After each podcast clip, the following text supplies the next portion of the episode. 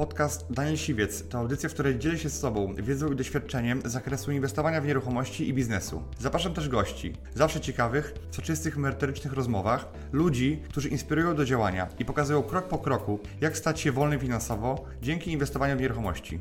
Posłuchaj ich historii, zastosuj modele działania, wykorzystuj narzędzia i uzyskuj podobne rezultaty.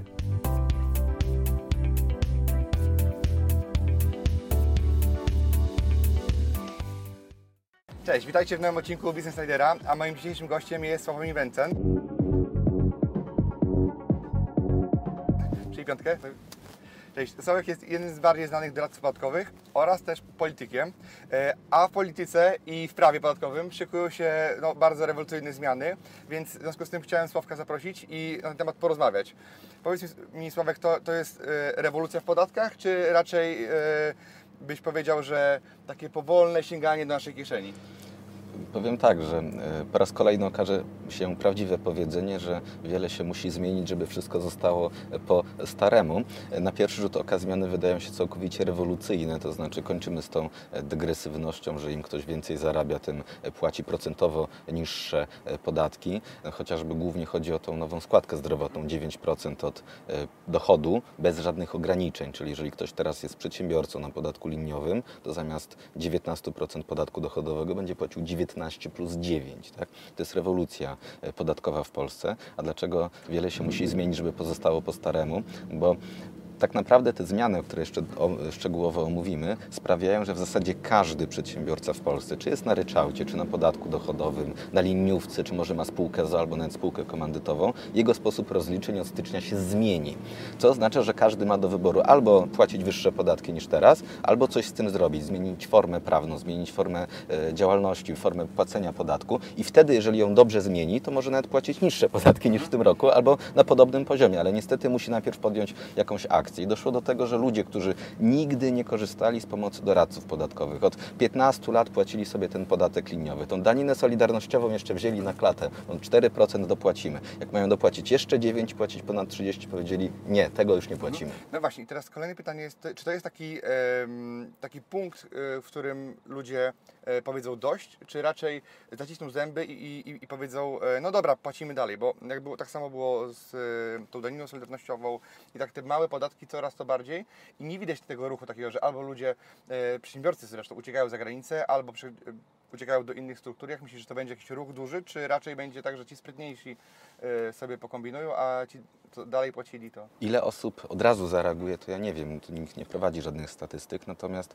nie wierzę w jakąś masową ucieczkę za granicę. I od samego początku tym powtarzam, że jeżeli ktoś ma realnie działającą firmę w Polsce, to nie jest w stanie tak po prostu przenieść jej za granicę. Jeżeli tu ma pracowników, tu ma klientów, tu mieszka w Polsce, to niestety podatek jej musi płacić w Polsce. Natomiast ten efekt, który na pewno się pojawi, to masowe odejście od podatku liniowego. Jeszcze od stycznia przyszłego roku przedsiębiorca na podatku liniowym ma najdroższą możliwą formę prowadzenia działalności. Najdroższą, porównajmy to sobie. Z jednej strony mamy przedsiębiorcę na liniowym, płaci 19% PIT-u, 9% składki zdrowotnej, do tego płaci ZUS pełen i jeszcze ponosi odpowiedzialność całym swoim majątkiem za wszystkie możliwe zobowiązania. Gorzej się nie da. Gorzej się nie da. I dla porównania, ktoś ma spółkę ZO, płaci w niej 9% CIT-u, jeżeli przychody są do 2 milionów euro i potem niech wyjmuje te pieniądze w najgorszy możliwy sposób, to znaczy płaci jeszcze 19% od dywidendy. To razem ma 27%, troszkę mniej niż ten przedsiębiorca na podatku liniowym, nie płaci ZUS-u, nie ponosi odpowiedzialności swoim prywatnym majątkiem za zobowiązania, więc zwyczajna, prosta spółka ZO od przyszłego roku jest po prostu lepszym i tańszym i bezpieczniejszym rozwiązaniem niż ten JDEK na podatku liniowym. Wydawałoby się, że tu 27 i tu 27, tylko że różnica jest w sposobie naliczania tego tego. E, tak, bo tam mamy na liniówce, liczymy dochód, od niego 19% i od niego 9%. Tak. A w przypadku spółki ZO od jednej kwoty liczymy 9% i od tego, co zostanie, czyli od tak. pomniejszonej płacimy 19%, więc to efektywne opodatkowanie po prostu jest mniejsze. Jest, jest dużo mniejsze i jest korzystniejsze i e, nie ma przy dywidendzie e, podatku e, tego, tej daniny solidarnościowej. Tak jest, to już dla dochodów powyżej miliona Tak. złotych. Zresztą tam jest jeszcze jedno lepsze rozwiązanie niż spółka ZO, o którym e, później e, powiemy. Więc może zacznę w ogóle od tego, bo tak mówimy o konsekwencjach, a powiem może jakie są te najważniejsze zmiany, tak w skrócie, Dokładnie. żeby trochę widzom to A usystematyzować. szczególnie to też, też na rynek nieruchomości one wpływają, więc, Tak. więc też mi zależy, żebyś o tym powiedział. To, to po kolei. Pierwsza, najważniejsza zmiana, nowa składka zdrowotna, 9% od dochodu dla liniowców i dla ludzi na skali podatkowej, plus nowość, 9% składki zdrowotnej od wynagrodzeń prokurentów oraz członków zarządu. A pełnomocników? Jeżeli są pomo- y, z mocy uchwały, y, jeżeli są powołani uchwałą, to, to tak. Y, i To jest nowość. Do tej pory Tak. było tylko, z tylko tak? skala podatkowa, żadnego ZUS-u, żadnej składki zdrowotnej. Teraz dochodzi 9% składka zdrowotna, więc jak ktoś ma spółkę ZO i po prostu wypłacał sobie te 85 tysięcy w pierwszym progu y, podatkowym, teraz musi pomyśleć, co z tym zrobić. Oczywiście są już na to obejścia, do których wrócimy y, później. Dalej idąc tą składką zdrowotną. Składka zdrowotna dla ryczałtowców według obecnego projektu. To jest w ogóle bardzo ważne. Ten to jest projekt, który się pojawił tydzień temu z hakiem, ale on jeszcze nie przeszedł przez Sejm, on jeszcze nie przeszedł przez Senat, nie został podpisany przez prezydenta. Je- Jesienią będziemy mieli pewność, co się wydarzy. Teraz dopiero widzimy na stole pewną propozycję, która może się zmienić. Więc jeżeli ktoś nas ogląda po jesieni 2021 roku, niech obejrzy inny, bardziej aktualny filmik. Ten stracił być może e, ważność. Natomiast to już jest konkretna propozycja, to nie Tak. jest generalnie prezentacja w PowerPoincie, Tak. to, to nie jest jakaś tam... Mamy 225 stron samych zmian w przepisach, do tego 250 stron uzasadnienia, 50 stron oceny skutków regulacji, ale samych zmian przepisów w samym podatku dochodowym jest dwa- 225 stron. To powinno Wam zobrazować, o jak wielkiej rewolucji w podatkach mówimy i ile trzeba będzie pozmieniać, żeby dostosować się do tej nowej rzeczywistości. Idąc dalej składką zdrowotną, składka zdrowotna dla ryczałtowców 1 trzecia stawki ryczałtu. Jak handlujecie czymś, jesteście na ryczałcie 3%, to dopłacacie 1% składki zdrowotnej. Jak świadczycie usługi na 15%, to dopłacacie do tego 5% nowej składki zdrowotnej, czyli razem płacicie 20% od przychodu. W związku z czym niestety opodatkowanie ryczałtowców mocno wzrośnie. Na stole leżała propozycja, żeby ryczałtowcy płacili stałą składkę zdrowotną liczoną od średniego wynagrodzenia w wysokości tam 500 zł z hakiem. Niestety na razie tego nie ma. Za to stała składka zdrowotna będzie, uwaga, to jest bardzo ważne, dla komplementariuszy spółki komandytowej. To znaczy, jak ktoś ma JDG, to znaczy do tej pory brał na klatę całe ryzyko wiążące się z jednoosobową działalnością gospodarczą, niech się zastanowi, czy nie warto przejść na spółkę komandytową. Dlaczego? Stała składka zdrowotna 500 zł, czyli nieliczona od dochodu. Dwa, 19% podatku od dywidendy od dochodu ze spółki komandytowej, od którego odliczamy CIT płacony przez spółkę komandytową. Więc jeżeli jesteśmy na 9% CIT-cie, efektywne opodatkowanie 17%. Czyli on będzie już traktowany jako, jako dywidenda, nie jak Tak. kiedyś było e, jako udział w zysku, Tak. E, jako działalność gospodarcza? Tak, dochód komplementariusza ze spółki komandytowej jest dochodem z dywidendy, a podatek się pomniejsza o kwotę CIT-u zapłaconego przez spółkę komandytową w, w takim udziale, w jakim ten wspólnik ma udział w spółce komandytowej. Więc jak spółka komandytowa ma przychody do 2 milionów euro, płaci 9% CIT-u, to te 9 odliczamy od tamtych 19 i ponieważ tam znowu te liczby się zmieniają, tak jak przy dywidendzie ze spółce ZO, mamy efektywne opodatkowanie 17% z hakiem. Dalej. Skoro to jest podatek od dywidendy, to nie ma daniny solidarnościowej. Więc teraz dla porównania, macie dużego JDG, zarabiacie kilka, kilkanaście, kilkadziesiąt milionów złotych, bo tacy klienci ostatnio do mnie trafiają. Macie do wyboru albo płacić 30% ponad tego, albo płacicie 17, będąc komplementariuszem spółki komandytowej. I to jest najlepsze obejście dla najlepiej zarabiających dla, e, na Nowy Ład. Dlatego, tak jak tego powiedziałem, jak ktoś nic nie zrobi, zapłaci dużo więcej. Jak ktoś się zakręci, Tak. to może nawet obniżyć swoje opodatkowanie. Natomiast jakby wtedy jest pełne ryzyko działalności gospodarczej. Ale tak? mówię o sytuacji, kiedy, kiedy Tak, już tak, ktoś tak, był tak. Na JDG-u albo był na przykład na spółce jawnej i tak ponosił to Tak. ryzyko. Wiadomo, że niektóre branże są bardzo niebezpieczne, czasem ryzyko jest bardzo duże i nie wolno go brać na siebie. Wtedy oczywiście to rozwiązanie odpada, ale jeżeli ktoś y, nie był na JDG-u, tylko na spółce ZO, to akurat go ta składka zdrowotna nie rusza, bo i takiej nie płaci. Jest jakieś rozwiązanie ze spółkami holdingowymi, kapitałowymi, żeby Tak. płacić, e, płacić mniej jeszcze? Jakbyś mógł o tym powiedzieć? Y, Szczeg- y, przyznaję, że y, w szczegóły jeszcze za bardzo nie wnikałem, tylko przejrzałem te y, przepisy, ponieważ one nie były najpilniejsze. Natomiast do tej pory przez spółkę holdingową my rozumieliśmy spółkę, która ma udziały w innych spółkach, tak? Y, Natomiast teraz to zostanie uregulowane, to znaczy będzie specjalny rodzaj spółek holdingowych pod kątem podatkowym. To będą normalne spółki albo spółki akcyjne, które jeżeli będą spełniały szereg warunków, tam bardzo duży udział w swoich spółkach córkach i tam jeszcze kilka innych mniejszych, to będą mieli korzyści podatkowe w postaci braku podatku od sprzedaży sprzedaży udziałów w spółce córce. To jest świetne rozwiązanie. Do tej pory, poza alternatywną spółką inwestycyjną, która wymagała niestety trochę formalności bawienia się z tak. KNF-em, nie było możliwości uniknięcia podatku od sprzedaży udziałów. Teraz się pojawi. Oczywiście te pieniądze nie trafią do naszej kieszeni, tylko będą w innej spółce, Mhm. ale dalej będziemy mogli je e, A reinwestować. dalej bez podatku, szczególnie kiedy ktoś inwestuje w startupy i tam ma e, bardzo wysokie marże albo straty e, i wtedy no, przy, przy wykaszowaniu e, się no, nic nie płaci. Tak? Dokładnie, więc to, to będzie, jeżeli to przejdzie w takiej formie, to będzie bardzo dobre rozwiązanie. Drugie dobre rozwiązanie dla spółek ZO, bo przeskoczyliśmy na spółki ZO, to jest e, nowa wersja tego CIT-u estońskiego. E, No właśnie, ty zawsze mówiłeś, że to jest betonowe koło, że nie, nie, nie róbcie tego. Bo nie róbcie, unikajcie CIT-u estońskiego w obecnej formie. To jest dziadostwo. Natomiast oni zorientowali się, na szczęście, ciężko byłoby się nie zorientować, Tak, co tak. zrobili, bo planowali, że z tego CIT-u estońskiego skorzysta 200 tysięcy firm, a skorzystało 300, ale nie 300 tysięcy, po prostu 300 firm skorzystało z tego. Więc w tym projekcie jest likwidacja większości ograniczeń y, dla CIT-u estońskiego. Zostaną tak naprawdę dwa najważniejsze ograniczenia. Pierwsze, spółka musi należeć tylko i wyłącznie do osób fizycznych, nie może należeć do żadnych innych spółek. I drugie ograniczenie, musi zatrudniać minimum trzech pracowników. Po spełnieniu tych dwóch warunków, nieważne jakie ma przychody, nieważne jakie ma tam nakłady inwestycyjne, cała reszta jest nieważna, do momentu wypłaty dywidendy nie płaci podatku dochodowego. A jeżeli wypłaca dywidendę, to w przypadku spółek do, o przychodach do 2 milionów euro. Łączna suma PIT i CIT wyniesie 20%. Więc znowu, jak ktoś ma kilku pracowników, ma wyboru, do wyboru JDEK, dzie- 19 plus 9 plus ZUS, albo spółkę estońską i się wszystko zamyka w 20% i to płaconych tylko wtedy, kiedy chce te pieniądze wypłacić. I znowu bez ZUS-u i bez odpowiedzialności. Więc y, spółka ZO na CIT estońskim od przyszłego roku, zwłaszcza o przychodach do 2 milionów euro, jest bezkonkurencyjna względem e, liniowce na JD, Czyli w ogóle, w ogóle wtedy nie, nie płacisz e, podatku, zamrażasz ten podatek, reinwestujesz te środki. Tak, a jeżeli wypłacasz, to tylko 20% cię to kosztuje. To jest, no, to jest genialne, tak? I no, em, większości przedsiębiorców niestety jednak dotknie to negatywnie i większość zapłaci więcej i większość przedsiębiorców nie jest zwrotnych, że sobie tu przekombinuje, tylko czasami wolą, ja widzę, niektórzy się boją tej spółki ZO e, i boją przejść na tą spółkę i wolą zapłacić więcej, ten ZUS, tą dochodówkę, tą, e, tą solidarnościówkę, niż no, poszukać alternatyw, ale no, teraz będą trochę zmuszeni do tego. Znaczy teraz będą zmuszeni, chyba że chcą naprawdę zostać e, mocno e, obcięci przez tą nową e, składkę zdrowotną, bo ludzi podejście było takie, ludzie często chcą mieć spokój, mają firmę, zarabiają Tak. dużo pieniędzy, po co im problemy. I tą daninę solidarnościową, no te 4% trudno zapłacę, przynajmniej będzie miał spokój, ale jeszcze dodatkowe 9%, no to się już robi w tym momencie naprawdę drogo i naprawdę warto rozważyć przejście na spółkę komandytową albo na spółkę ZO.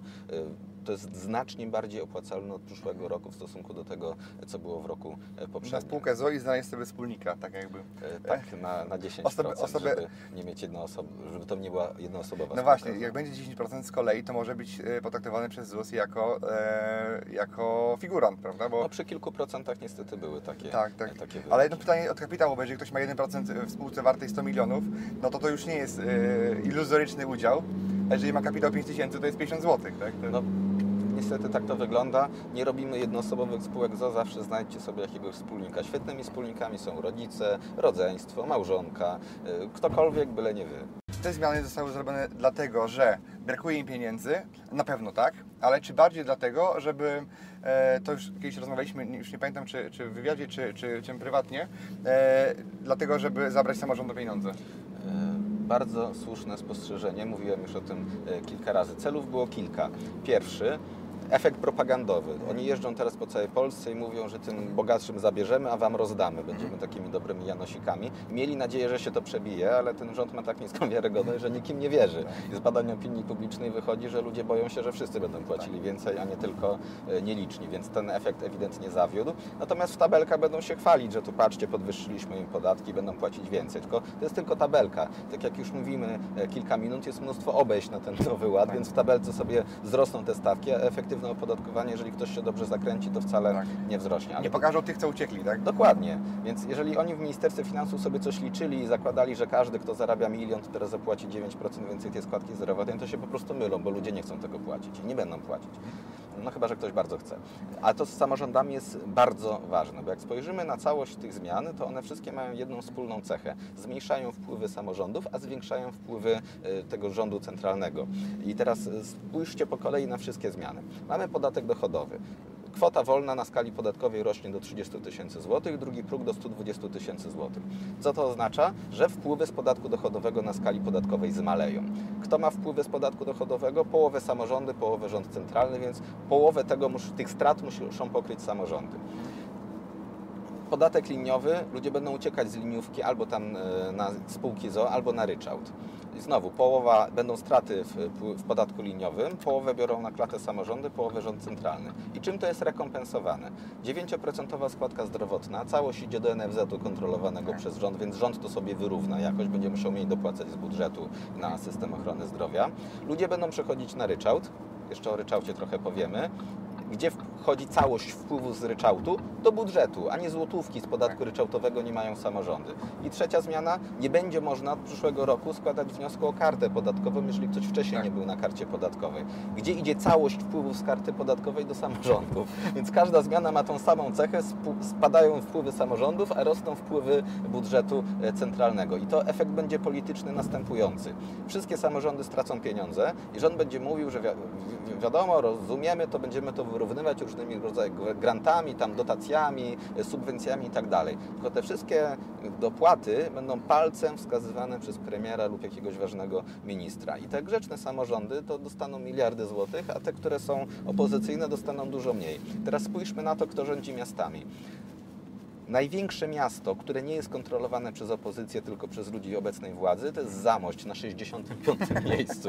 W zasadzie wszystkie miasta są kontrolowane przez ludzi opozycji. Teraz no, ludzie w tych miastach będą mieli wybór. Albo będą żyli dobrze z rządem i wtedy dostaną trochę pieniędzy, dostaną ten wóz strażacki albo jakiś inny bonus, no, albo będą dalej tak opozycyjni, to wtedy niestety będą mieli problemy finansowe i miejscowi tam politycy PiSu będą mówić, że patrzcie jakie złe rządy, nic u nas się nie dzieje, nic się nie buduje, nie potrafią dobrze gospodarować. A przyczyna będzie taka, że rząd odcina finansowanie samorządu. Mhm. Ale ty myślisz teraz, bo wiemy o tym, że taki jest jeden powód, taki jest drugi, ale jakbyś miał obstawiać jako polityk, to co jest ważniejsze dla nich, żeby zarządzić samorządy, czy, czy bardziej, żeby wydoić nas przedsiębiorców, którzy generalnie e, no, starczy im na, na życie, jeżeli nam zabiorą kolejne e, 50% podatku? Wydaje mi się, że znaczy ciężko mi powiedzieć.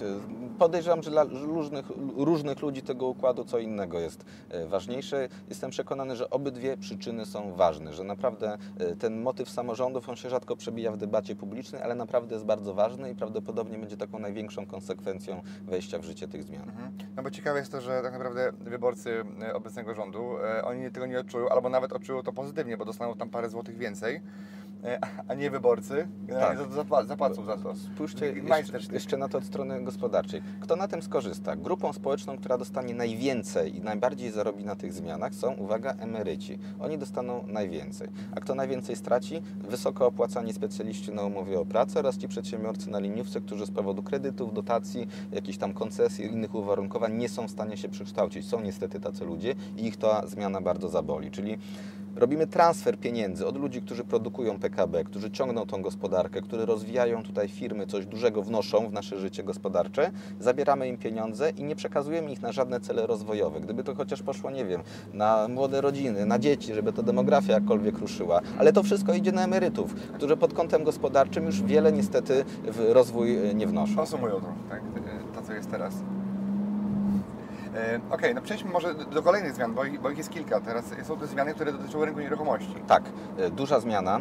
Do tej pory, jak ktoś miał nieruchomość, to mógł sobie wybrać. Albo mam ją w działalności gospodarczej, wtedy od tego roku na ryczałcie, albo na zasadach ogólnych, mogę ją amortyzować, remontować. Może tak. też być w majątku tak. prywatnym i znowu rozliczam sobie koszty, albo amortyzuję, albo idę na ryczałt, co mi się bardziej opłaca. No i niestety te możliwości się e, skończyły, znaczy skończą się, jeżeli ta zmiana przejdzie. Dwie ważne zmiany. Pierwsza, każdy, niezależnie czy jest przedsiębiorcą, czy osobą prywatną, traci prawo amortyzowania lokali mieszkalnych. To był taki dobry patent, o którym chyba też poprzednio rozmawialiśmy, że kupuje się mieszkanie tak, używane, tak. używane, amortyzacja tak. 10%, przez 10 lat się nie płaci z niego e, tak. podatku. Skończyło się niestety. Ale nie... muszę Ci powiedzieć, e, bo ja już to nie wiem, od 7 lat e, używam tego patentu, natomiast jak spotykam ludzi w całej Polsce, to mało kto o tym wie. Mało kto o tym wie i tak naprawdę ta zmiana będzie dotkliwa dla tych świadomych inwestorów, Tak jest. ale większość jakby, nie wiem, może nawet 70% e, ludzi, którzy ma mieszkania i wynajmuje je, to są większość nieprofesjonaliści, to oni nie chcą słyszeć, nawet e, osoba, której ja wynajmowałem kiedyś dom, powiedziałem jej o tym, żeby zmniejszyła mi czynsz jeszcze, bo powiem jej, jak zmniejszy podatek dochodowy ryczałtowy, żeby nie płaciła nic, to, to powiedziała, że ja, ona wali płacić ten ryczałt, mieć święty spokój i mi- mieć z głowy, a nie jakąś amortyzację robić, bo tego nie rozumiem. To prawda, często mam na konsultacjach klientów, którzy dopiero ode mnie dowiadywali się, że mogą amortyzować nieruchomość, no bo tej wiedzy po prostu nie było. Natomiast jak ktoś rzeczywiście tych mieszkań dużo ma, to o tym wiedział. I miał dobry, dobrze działający model podatkowy i niestety w tym momencie to się kończy, bo jeżeli mamy mieszkanie w majątku prywatnym, niestety jedyna opcja od teraz to będzie ryczałt. Nie będzie można na podatk, na, y, y, nie dość, że amortyzować tego mieszkania, to jeszcze rozliczać kosztów remontu, no bo ryczałt płacimy od przychodu i koszty nas nic nie interesują. Tak jakby rząd chciał, żeby ludzie przestali remontować mieszkania, żeby nam się, żebyśmy wszyscy żyli w gorszych teraz warunkach. Zastanawiam się, jest takie bardzo ważne pytanie. Dlaczego e, rząd wpycha e, ludzi w ryczałt? Jakby jaki jest cel tego? Okej, to to, że idą pieniądze do, e, do samorządów, nie do samorządów, to, to, to, jest jedno, ale... Dwie przyczyny są. Pierwsza właśnie taka, że to cała kasa omija samorządy, a druga przyczyna jest taka, że no nie ukrywajmy, skarbówce łatwiej jest skontrolować ludzi na ryczałcie niż na podatku dochodowym, bo przychód jest w miarę łatwo ustalić. Znacznie ciężej jest ustalić dochód, co jest kosztem uzyskania przychodu, co nie jest kosztem uzyskania przychodu. I dla skarbówki ryczałt jest naprawdę znacznie prostszy i z tego, co się orientuję, chcą przerzucić część ludzi, którzy do tej pory zajmowali się podatkiem dochodowym, na VAT, po to, żeby tam jeszcze bardziej e, kontrolować. Więc e, to też się opłaca skarbówce i to się opłaca rządowi, to się nie opłaca samorządom i niestety wielu ludziom, którzy mają te mieszkania. Mhm. Znaczy czy w, czy w ogóle e, biznesy tak naprawdę, tak? Bo, bo wyrzucają ich w pewnym sensie, pokazują im albo płacić 9, czy, e, 8,5 na przykład e, na ryczałcie, albo 20, 27, tak? To jest taki pozorny wybór. Znaczy często zależy wszystko od marży. Jak Tak. ktoś ma niskie marże, to ten ryczałt wcale nie jest dobrym rozwiązaniem. Jeżeli ktoś ma, ostatnio miałem właśnie klienta, który niestety miał wysokie przychody i też wysokie koszty. Dla niego przejście na ryczałt oznaczałoby, że będzie płacił Dopłacą. więcej podatku niż w ogóle zarabiał, że cały, cały się go dochody by zdjął ten ryczałt, więc to niestety nie jest rozwiązanie dla wszystkich. Jeżeli ktoś ma taki przypadek, że ma e, dużo kosztów, niską marżę, to niestety musi przejść na spółkę ZO lub komandytową i zostać podwykonawcą tej spółki na ryczałcie i w ten sposób Tak. się ratować. No, no właśnie, teraz rozwiązaniem jest takim, e, takie, że mamy swoją spółkę ZO, która prowadzi główną operacyjną działalność. Ona płaci, e, znaczy ona jest, e, płaci podatek od dochodu, natomiast ten dochód e, może być skonsumowany przez umowę z nami. Tak jest. E, I teraz jakie są zasady, bo jakby to nie jest takie proste. Ja dostałem e, taki schemat e, optymalizacji tam o, o, kiedyś od takiej kancelarii, natomiast on jest dla mnie zastanawiający, jak to poukładać, żeby to było bezpieczne, żeby nie, groziło, nie, nie rodziło żadnych konsekwencji, żeby no, w przypadku na przykład usługi budowlanej, która jest na 5% ryczałtu, który jest, to jest niski ryczałt, prawda? E, można by było, z, w przypadku firmy deweloperskiej, która buduje, to część, tej, część usługi budowy mógłby wykonać jej właściciel albo prezes, prawda? E, Tak, tylko żeby on to wykonał, to on musi mieć zasoby w swojej działalności niezbędne do wykonania tej usługi. Czyli zawsze jak wystawiamy fakturę swojej spółce, ta faktura musi być za usługę faktycznie wykonaną w cenach rynkowych i musi mieć udokumentowane, że my ją wykonaliśmy. Jeżeli prezes dewelopera wystawi fakturę za usługę budowlaną, a nie ma swojej działalności pracowników, maszyn, narzędzi, nic nie ma i chodzi cały dzień w garniturze, to ciężko będzie uwierzyć skarbówce, że to nie jest pusta faktura i wtedy będą problemy podatkowe bardzo duże. Należy zawsze wystawiać faktury tylko za rzeczy, które autentycznie robimy. I tu jest kilka dobrych pomysłów, bardzo dobre rozwiązanie, które testujemy od początku tego roku, mamy już na to interpretacje pozytywne i z GUS-u i ze skarbówki, to jest pośrednictwo w interesach. Pośrednictwo w interesach to jest, uwaga, to jest coś, co absolutnie Tak. każdy robi. Nawiązywanie oraz utrzymywanie relacji z dostawcami oraz odbiorcami spółki, tak? Nie ma przedsiębiorcy, który by tego nie robił. Dlaczego to rozwiązanie jest dobre? Stawka 8,5%, więc ta najniższa, jeżeli chodzi o, e, o usługi, to nie jest 15, tylko 8,5 plus będzie 1 trzecia, zamknie się w 11 i mamy pieniądze już na naszym koncie prywatnym. Dwa, rozwiązanie jest skalowalne. Podpisujemy umowę ze swoją spółką ZO i bierzemy sobie jakiś procent z przychodów wygenerowanych przez odbiorców, z którymi my utrzymujemy relacje. Więc jeżeli macie firmę, której załatwiacie zlecenia, która istnieje dzięki Wam, dzięki Waszym kontaktom, dzięki Waszym znajomościom, zarówno po stronie dostawców, jak i odbiorców. Podpisujecie z nią umowę na jakiś określony procent od przychodów i wasze dochody rosną razem z waszą firmą. Mhm. Super. A czy nie ma konfliktu interesu, że jak jesteś w zarządzie, e, już nie mówię, że jesteś udziałowcem, ale jesteś w zarządzie i jako zarząd powinieneś to robić, no bo no tak, A nie do końca. Jeżeli ktoś ma umowę o pracę, tylko powołany jako członek zarządu, to, To musi, robi, co chce. y, musi reprezentować spółkę, podejmować najważniejsze decyzje i tego, takie rzeczy są poza zakresem jego zainteresowań. Nie ma obowiązku zajmowania się takimi Tak. rzeczami. a szczególnie tym bardziej, że mm, wynagrodzenie od nowego roku rośnie, tak? Jakby Dokładnie. tego. Za to, co można zrobić. Y, Przy czym znowu mówię, mówię, nabazuję na obecnym y, projekcie. Y, Tak. Nie, nie, nie zauważyli pewnie, nie oskładkowali pracy udziałowca na rzecz swojej spółki ZO, co oznacza, że ona dalej jest opodatkowana na skali podatkowej bez składki zdrowotnej. W związku z czym, jak jesteście udziałowcem spółki ZO i macie dobrze skonstruowaną umowę spółki ZO, to znaczy taką, która może obligować udziałowców do wykonywania jakichś czynności na rzecz spółki ZO na polecenie zarządu, to to jest opodatkowane tylko na skali podatkowej bez ZUS-u i bez składki zdrowotnej. Ale musi być ten zapis umowie e, Tak. spółki e, obligujący, Tak. a nie może być uchwała na przykład, która Nas, to... Znaczy, robiliśmy to wielokrotnie i na spółkach akcyjnych, na spółce ZO i zawsze y, robiliśmy najpierw zmiany w umowie spółki, y, tak żeby ta umowa, t- t- ten zapis musi być w miarę konkretny. Z umowy spółki wprost musi wynikać, do jakich czynności udziałowiec może być zobowiązany. Okej, no ale to tylko jakby do, do, do pierwszego progu podatkowego, który urósł, tak? do 120 tysięcy tak. złotych, co oznacza, że jeżeli ktoś korzysta z tego patentu, ma rocznie 30 tysięcy nieopodatkowane. Tak. 30 tysięcy nieopodatkowane, y, a reszta opodatkowane tylko 17%.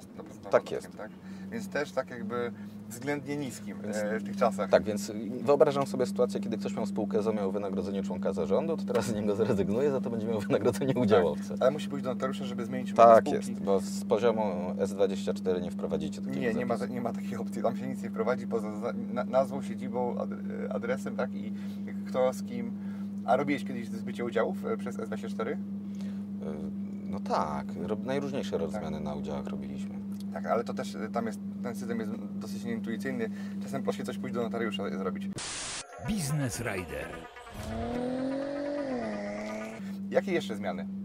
Y, Leasingi. Mhm. Niestety, y, zmiana oczywiście na niekorzyść. Jeżeli ktoś sprzeda samochód, który wcześniej był w leasingu, prywatnie nawet, to i tak zapłaci od tego podatek. Do tej pory ludzie nie płacili od tego e, podatku. To jest ewidentnie zmiana na, y, zmiana na minus.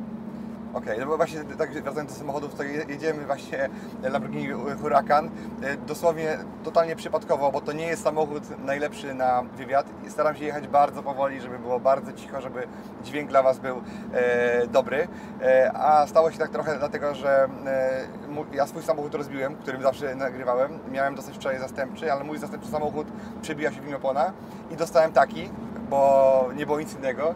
Także mam nadzieję, że to, to jest dla Sławka przyjemność jazdy. Dla mnie, dla mnie jest na pewno. Natomiast e, nie możemy pokazać Wam możliwości tego samochodu, bo, bo byście nic słyszeli, tak? I teraz jak taki samochód wrzucić najlepiej w koszty prowadzenia firmy? Nie ma tu dobrego i legalnego e, rozwiązania. Niektórzy kombinują, że będą mieli wypożyczalnie samochodów, e, natomiast No problem właśnie. zaczyna się wtedy, jeżeli to nie jest autentyczna wypożyczalnia I musi e, mieć, e, samochodu. ktoś mi mówił, że musi być przynajmniej kilka samochodów, nie jeden. No, jeżeli mamy jeden samochód i wypożyczymy go sami sobie, no to wygląda... innej spółce na Nie, nie za dobrze to wygląda, nie ukrywajmy.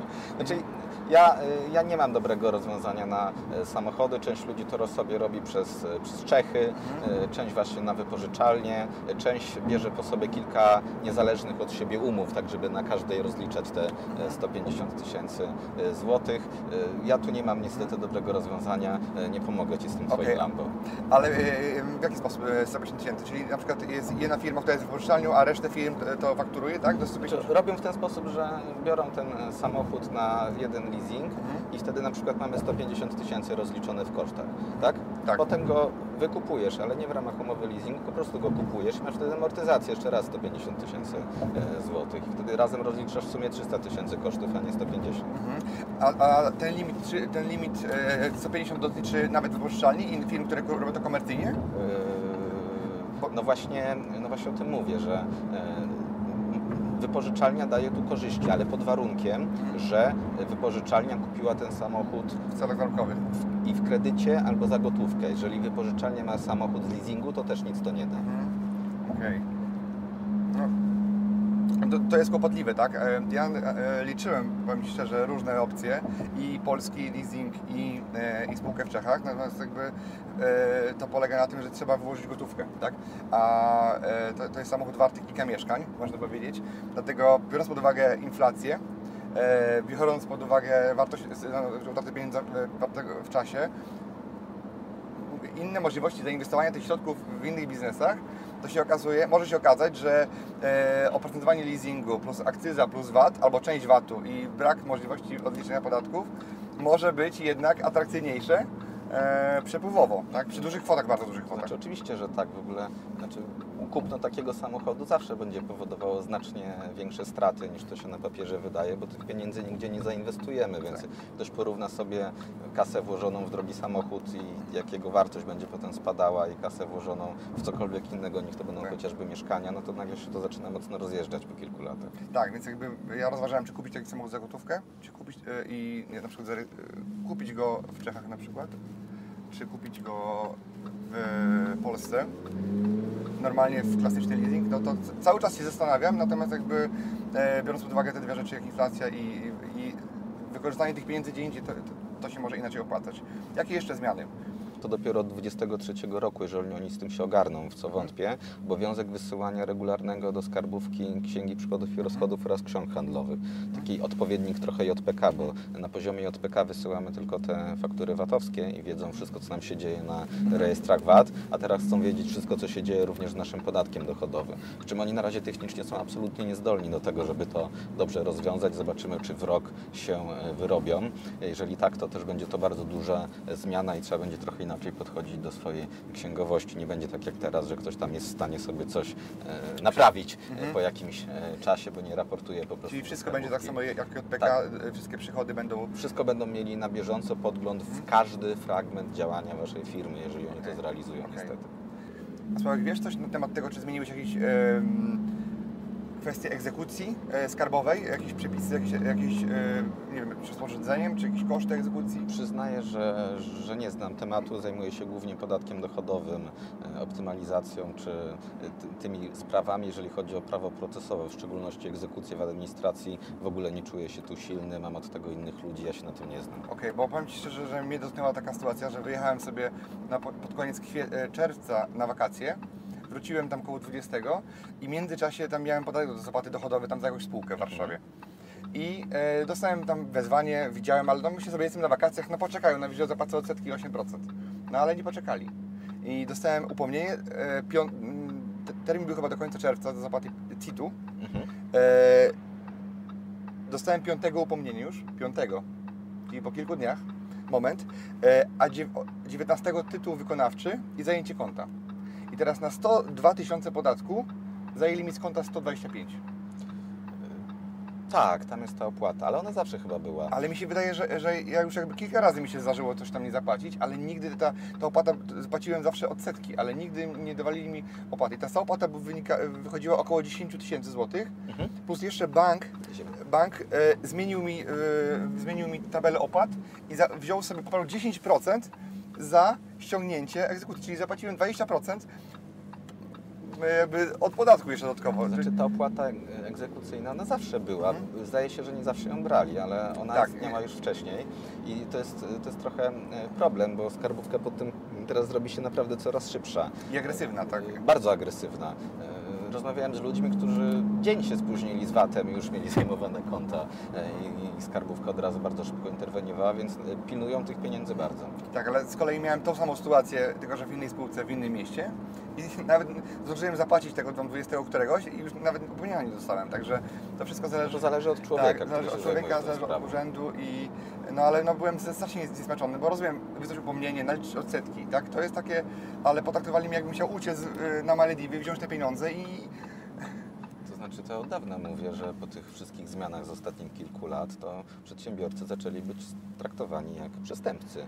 I tak jak e, ten, chociażby wszczęcie kontroli bez, e, bez zapowiedzi. Kiedyś było 14 dni, tak? I można się było do kontroli na spokojnie przygotować, a teraz kontrole wszczynane są bez zapowiedzi. A wcześniej wszczynano kontrolę bez zapowiedzi wtedy, jeżeli było podejrzenie, że mamy do czynienia właśnie z przestępcą. A teraz już każdy przedsiębiorca został zrównany z przestępcą, jeżeli chodzi o sposób traktowania go przez skarbówkę. I działa, działa jak przestępca praktycznie, tak? można powiedzieć. E, a powiedz mi, powiedz mi o swoim piwie, bo, bo jakby wiem, że, że masz swoją markę piwa, masz też spotkania e, regionalne e, z osobami, które e, są, są Ci bliskie, można powiedzieć, Twoim poglądom. I powiedz mi, po co Sławkowi Mecenowi takie piwo? Przede wszystkim e, należy robić w życiu to, co się lubi. Lubię piwo, to robię piwo. E, Każdemu polecam.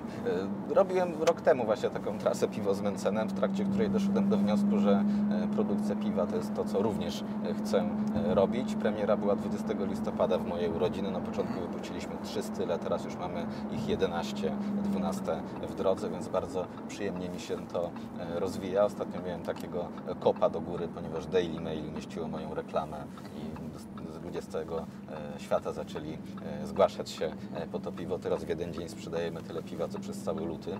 Inna sprawa też jest wakacje i wyższe spożycie piwa, ale naprawdę bardzo fajnie Okay, ale to Daily Mail, rozwija. czyli gazeta, tak? Czy, Daily Mail, chyba największy tabloid w Wielkiej Brytanii. Okej, ale o, y, on to zareklamował, czy jak, jak to On? Daily Mail zaczął pałać oburzeniem, bo wypuściłem piwo Whitey Pameters. Okej. I w reklamówce był czarnoskóry barman, który nalewał Okej, to że piwo to jest element rasi- Tak, i że wyszedłem na rasistę. Prawdę mówiąc, wyszedłbym na rasistę, gdybym tego pana nie zatrudnił, ponieważ tak się składa, że on autentycznie jest barmanem w pubie, w którym kręciliśmy tą reklamę. Więc gdybym powiedział, nie, tego pana nie chcę, bo jest czarny, to byłbym rasistą, ale skoro go do tej reklamy zatrudniłem, skoro i tak tam pracuje, to ja tutaj krztyny rasizmu, e, prawdę mówiąc, nie widzę. Okej.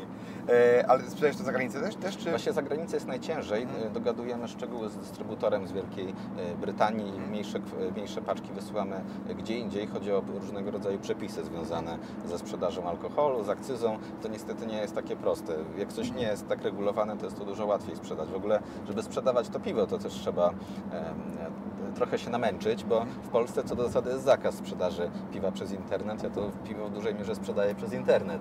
I jak to się dzieje? Mamy spółkę, która, jedną, która ma tą koncesję taką zwyczajną na alkohol, a drugą, która ma tylko i wyłącznie koncesję cateringową. Teraz jak ktoś zamawia to piwo przez internet, to tam klika w oświadczenie, że organizuje imprezę i chce catering w postaci piwa na tą imprezę. Okej. Wtedy nasza spółka e, mająca e, Koncesję. koncesję na catering może to piwo tam w ciągu 24 godzin e, przywieźć. I trzeba robić takie, e, takie obejścia niestety. Okej, to em, tak samo jak teraz Biedronka potem przekształca się w punkty pocztowe. Słyszałeś o tym? Tak, słyszałem. Znaczy z punktu widzenia Biedronki to jest rozsądny ruch, bo mogą się teraz wydarzyć tylko dwie rzeczy. Jak Biedronka wchodzi w usługi pocztowe, to albo to zwolnienie wyleci i konkurencja Biedronki przestanie tak sprzedawać, na czym Biedronka zyska, albo cała ustawa wyleci, więc Biedronka znowu zyska. Więc z punktu widzenia Biedronki, niezależnie od tego, co się wydarzy, to dla nich jest sytuacja win-win. Tak. A no właśnie, teraz to piwo to, to jest bardziej teraz już biznes, bo na początku chyba robiłeś to na zasadzie, a zróbmy, spróbujmy, e, będzie fajnie, a, teraz a teraz To jest znaczy tak- to jest mniejszy biznes niż moja kancelaria, gdzie już teraz z 80 osób pracuje, więc to jest trochę inna skala. Natomiast to coraz bardziej staje się e, biznesem. Mamy coraz więcej współpracujących z nami e, hurtowni, sklepów, ta sieć dystrybucji rośnie, liczba stylów tego piwa rośnie, więc to zaczyna być, zaczyna się bardzo fajnie rozwijać. A teraz jeśli chodzi o Twój biznes, o Twoją kancelarię, to właśnie wiele osób mnie, mnie pyta, no ale jaki ten Sławek jest, albo ile kosztuje też jego, jego, jego obsługa, bo jakby Ty nie prowadzisz moich spółek, myśmy robili na początku roku taki projekt e, optymalizacyjny dla moich wszystkich podmiotów, jakby, e, Sławka zespół razem ze Sławkiem e, pomagali mi jakby poukładać moje podatki i e, skonfrontować to z obecnymi przepisami. Pewnie na początku nowego roku będziemy musieli zrobić znowu to samo, bo to, co wtedy nam nie wychodziło, teraz może nam wyjdzie. Ale wracając jakby do, do pytania, to ile kosztuje obsługa spółki czy firmy, mówię o obsłudze księgowej, e, właśnie w Twojej kancelarii? To znaczy ceny mamy, tak mi się wydaje, mniej więcej rynkowe. E, JDG bierzemy od 170 zł netto, spółki za od 600. Obawiam się, że od przyszłego roku pewnie jakieś podwyżki będą musiały wejść, bo e, wszystko drożeje, ale to nie są jakieś, to nie są jakieś ponadrynkowe e, ceny. Ceny są, tak sądzę, że rynkowe. E, A mówiłeś, że masz jakąś taką usługę Netflix. Tak, to jest bardzo ciekawa sprawa. Nagrywamy to początek sierpnia, nie wiem kiedy to będziesz e, puszczał. Właśnie jest premiera mojej, taka na razie po cichu, e, usługi Mencen Plus. Już Wam mówię, co to jest Mencen Plus. Nie mówcie nikomu. E, Doszedłem do wniosku, że polski, nie tylko polski, rynek doradztwa podatkowego nie do końca odpowiada potrzebom przedsiębiorców. Bo jakie przedsiębiorcy, moim zdaniem, mają dwie podstawowe potrzeby. Pierwsza, chcą czuć, że to, co robią, jest bezpieczne. Chcą mieć jakąś takie pewność, że ich księgowa nie zrobiła jakichś błędów, że ich dobrze rozlicza, że ich rozwiązania podatkowe są bezpieczne. I drugie, że chcą płacić jak najmniej podatków i mieć dopasowaną swoją działalność do obecnych przepisów, które niestety bardzo często się zmieniają. I teraz ktoś się ze mną umawia na konsultację, ja mogę mu powiedzieć, co on powinien zrobić, ale księgowości mu w tym czasie nie przejrzę, a ważność tej mojej rady to jest czasem kilkanaście miesięcy maksymalnie, bo od nowego roku znowu przepisy się e, zmieniają, więc to jakby zmusza tych ludzi, żeby regularnie się ze mną umawiali, co raz, raz jest drogie, dwa niepraktyczne, bo się długo czeka. Pomyślałem, że należy tę usługę trochę zmienić i po, y, odchodzić od jednorazowych konsultacji, a przechodzić na taką stałą obsługę e, podatkową, przykład w formie subskrypcji, więc uruchomiliśmy takie subskrypcje, dokładnie jak Netflix, działa to identycznie, zakłada się konto, podpina się kartę kredytową i co miesiąc jakaś tam drobna kwota schodzi z tej karty kredytowej i w zamian za to robimy następujące rzeczy. Na start każdy nasz klient dostaje analizę, audyt swojej księgowości, czy ma tam jakieś błędy, czy jego księgowa dobrze to prowadzi. I druga rzecz, dostaje taki dokument, który nazywamy analizę podatkową, gdzie opisujemy jego działalność, jak ona wygląda, ile podatków płaci, a ile mógłby płacić, gdyby zmienił formę albo e, rodzaj opodatkowania, na przykład na ryczałt, na spółkę komandytową, spółkę ZO plus ryczałt, plus analizy, czy może korzystać z jakichś ulg podatkowych. Dzięki temu klient ma poczucie, że jego podatki będą takie, jak być powinny i że to wszystko jest robione bezpiecznie. Następnie nielimitowany dostęp do konsultacji. Można przez internet się umawiać na konsultacje. Zawsze ma się pytania podatkowe, można e, się umówić na konsultacje i te sprawy wyprostować. Potem będzie do tego jeszcze dostęp do różnego rodzaju szkoleń, bazy dokumentów wraz z możliwością przez telefon uzyskania pomocy, jak je wypełnić, bo sama taka goła baza dokumentów, e, uchwał i tak dalej, no to często e, człowiek dalej nie wie, jak Tak. wypełnić taki draft umowy, a jest? tutaj będzie miał dostęp do człowieka, który po prostu za rękę go, po, Okej, to pomoże. ile to będzie kosztowało? Mówisz, że drobne kwoty. Drob- y, Mamy to w kilku pakietach. Jak ktoś jest na KPIRC, y, to jeżeli ma do jednego pracownika, to 99 zł miesięcznie, do dwóch, y, powyżej jednego pracownika 199 zł miesięcznie. W przypadku spółek ZO jest drożej, bo tam niestety liczba zagadnień podatkowych jest y, po prostu znacznie większa. Tam jest pakiet, jeżeli dobrze pamiętam, poprawcie mnie, 500 i 1000 zł albo 300 i 1000, nie pamiętam w tym momencie, nie potrafię e, przypomnieć sobie, bo dopiero z tą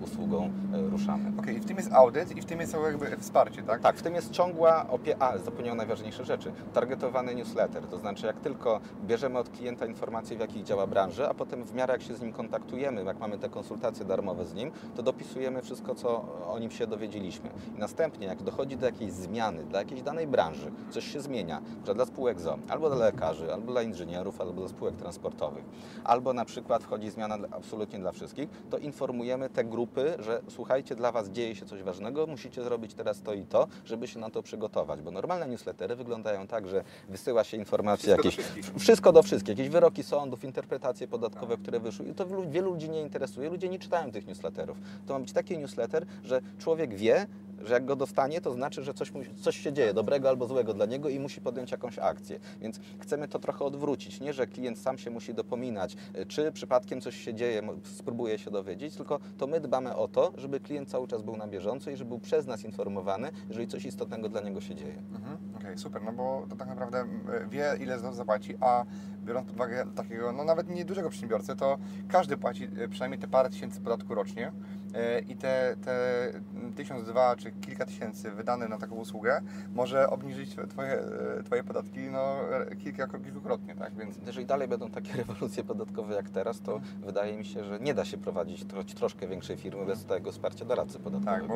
Tak, bo często ludziom się wydaje, ja widzę e, takie przekonanie, że to księgowa jest od tego, żeby im to wszystko mówić, e, a no księgowa jest od księgowania i, e, i, i nie zawsze księgowa ma czas. e, Poza tym to też e, ona nie jest premiowana e, od tego, że znajdzie Ci jakieś luki podatkowe albo, albo możliwości optymalizacji, tak? Dokładnie. Nie. Niestety polscy przedsiębiorcy zbyt często traktują księgową jako doradcę podatkowego. Księgowa to nie jest doradca podatkowy. Jest, używam takiej analogii. Księgowy to jest farmaceuta, który dostaje receptę i wydaje leki. Natomiast lekarz to jest doradca podatkowy, który tą receptę e, i tą całą kurację e, rozpisuje. I w ten sposób o tym myślmy, że nie idziemy do księgowej z pytaniem o optymalizację podatkową jako do doradcy podatkowego, a księgowa tylko ma wykonać te rzeczy, które Tak. zaprojektował doradca. tak samo jakby farmaceuta e, przypisał Ci leki, to później nie jest w stanie sp- sprawdzić, czy one działają, a lekarz już owszem, tak? Bo jak ktoś mu umrze albo ktoś przyjdzie z innymi objawami, to już wie, czy dany lek działa, czy nie działa. I tutaj często niektórzy się też konsultują bardzo często z księgowymi. Już nie mówię o tym, że księgowe nie mówią, ale nawet jeżeli mówią, to nie zawsze mogą mówić w sposób prawidłowy, bo mają inny horyzont, bo się zajmują stricte codziennie księgowaniem. Może czytają te zmiany w prawie, bo muszą to też robić, żeby działać zgodnie z prawem, ale e, nie mają tak szerokiej wiedzy często jak właśnie jak doradcy. Zgadzasz się ze mną? Y, Tak, ciężko mi się nie zgodzić jako doradcy podatkowemu, bardzo dobrze to opisuje. Tak, tak, więc ja na przykład wolę wybrać kance- nie kancelarię, tylko biuro księgowe, które nie ma na etacie doradcy podatkowego, e, ale sam wybierać sobie doradców podatkowych w zależności od e, przypadku, który mam, od case'u, który mam wtedy wiem, że dana osoba mi pomoże. Oczywiście, że tak, bo różni doradcy specjalizują się w różnych zagadnieniach. Są doradcy tylko od VAT-u, są od podatków Mhm. dochodowych, są od akcyzy, są od postępowań. Różne kancelarie mają swoje A jakbyś różne powiedział Twoje specjalizacje. takie na- Ja najważniejsze? osobiście najlepiej znam się na podatku dochodowym. y, głów- Nawet bardziej PIT y, niż CIT. Wszelkie sprawy związane właśnie z optymalizacją. Ryczałt, spółki ZO, ulga badawczo-rozwojowa, IP Box to są te obszary, gdzie czuję się w miarę mocny. E, Trochę gorzej z VAT-em. Od VAT-u mam innych ludzi u siebie e, w firmie i też sam osobiście nie nadzoruję, nie przeprowadzam postępowań podatkowych. Od tego też mam doradców osobnych. Mhm. Okej. E, Jak teraz są ulgą IP Box? Coś się zmieniło? E, Czy... W uldze IP Box jest jedna delikatna zmiana, to znaczy w kontekście ulgi badawczo-rozwojowej będzie już wprost można łączyć jedno z drugim. Do tej pory trzeba było taki trik robić, żeby połączyć ulgę B plus R z IP Boxem, który robiliśmy. Teraz już bez triku po prostu będzie można to robić. Natomiast opłacalność IP Boxa spadnie, a to dlatego, że dochody z IP Boxa też będą podlegały pod 9% składkę zdrowotną, czyli już nie będzie 5%, tylko 14%. Więc jak ktoś chce zostać na liniowym, to nie zapłaci 28, tylko zapłaci 14. Ale jeżeli ktoś jest programistą, no to będzie miał do wyboru też ryczałt 12% Mhm. plus 4% składki zdrowotnej, czyli 16. Teraz w zależności od tego, jakie ktoś ma koszty, może bardziej mu się opłacać płacić 14% od dochodu i przechodzić przez tą procedurę IP Box, albo po prostu 16% od przychodu. Jeżeli ma bardzo niskie koszty, to to drugie rozwiązanie pewnie będzie prostsze. Tak, je- jest tu jest sporo, sporo wyboru. Dla każdego, e, dla każdego jest coś innego. A wiele się też mówi o podatku katastralnym i to się mówi, że wejdzie, i to jest takie trochę podatek widmo. Czy ty coś wiesz, jakby w kuluarach e, tam w polityce, coś jakby, jakbyś ty mógł to zaprognozować? No bo o tym czasami jak ktoś takiego bąka puści, pójdzie artykuł, e, nie wiadomo czy to z rządu, czy to w ogóle ktoś coś pisnął. E, co ty o tym sądzisz? Czy były co jakiś czas jakieś plotki, na przykład ten pomysł, żeby wszedł podatek katastralny, ale dopiero od drugiej nieruchomości, nie od pierwszej, po to, żeby elektorat e, partii rządzącej e, ocalić od tego podatku. Sprawa jest wybitnie kontrowersyjna. Na każdą interpelację, każde zapytanie Ministerstwo Finansów twardo odpowiada, że nie prowadzą absolutnie żadnych prac nad tym podatkiem, więc być może mówią prawdę, nie można, e, nie można tego tak po prostu kwestionować. Sądzę, że prędzej czy później ten podatek wejdzie, natomiast to, co się już teraz dzieje, no to inne uniedogodnienia dla właścicieli nieruchomości, chociażby e, ten przykład zakazu amortyzowania lokali mieszkalnych, który też po prostu wprost doprowadzi do podwyżki e, opodatkowania e, dochodów z nieruchomości. Więc ten sam efekt, albo bardzo zbliżony, można osiągnąć na kilka sposobów. Nie trzeba wprowadzać podatku katastralnego, można zabrać amortyzację, można tak jak w CIT-ie czy w PIT-ie wprowadzić minimalny podatek dochodowy od nieruchomości o wartości przekraczającej 10 milionów złotych, bo to już funkcjonuje od kilku lat. Więc jest kilka sposobów, żeby dobrać się do kieszeni właścicielom nieruchomości. To niekoniecznie musi być kataster. Dokładnie. A jakie warunki musi spełnić kojarzysz nieruchomość, żeby, żeby była opodatkowana e, tym katastralnym w przypadku e, nieruchomości powyżej 10 milionów? Jeżeli dobrze pamiętam, to musi być nieruchomość y, biurow, handlowa lub biurowa o wartości początkowej przekraczającej 10 milionów złotych. I wtedy rozlicza się tą nieruchomość oczywiście normalnie, natomiast jeżeli podatek dochodowy spadnie poniżej znaczy trzeba zapłacić ten podatek Tak. od wartości tej nieruchomości i o tą kwotę można odliczyć podatek dochodowy, obniżyć. Co oznacza, jeżeli ktoś płaci wyższy podatek dochodowy, to tego w ogóle nie widzi. Natomiast jeżeli był w stanie zrobić sobie tak sobie taką optymalizację, Że że, nie że nie płacił, to, to musi zapłacić. I to można bardzo prosto rozszerzyć na nieruchomości też o niższej wartości, co Tak. zakończy się katastrem, tylko będzie to inaczej nazwane i ludzie tego nie zauważą tak strasznie. Tak, ale no, moje zdanie jest takie, że nawet jeżeli podatek wejdzie w różnych formach, to tak jak jest to w różnych krajach, to, to nie zrewolucjonizuje rynku nieruchomości, tylko po prostu zmniejszy jego rentowność i ludzie dalej będą musieli mieszkać, dalej będą musieli wynajmować.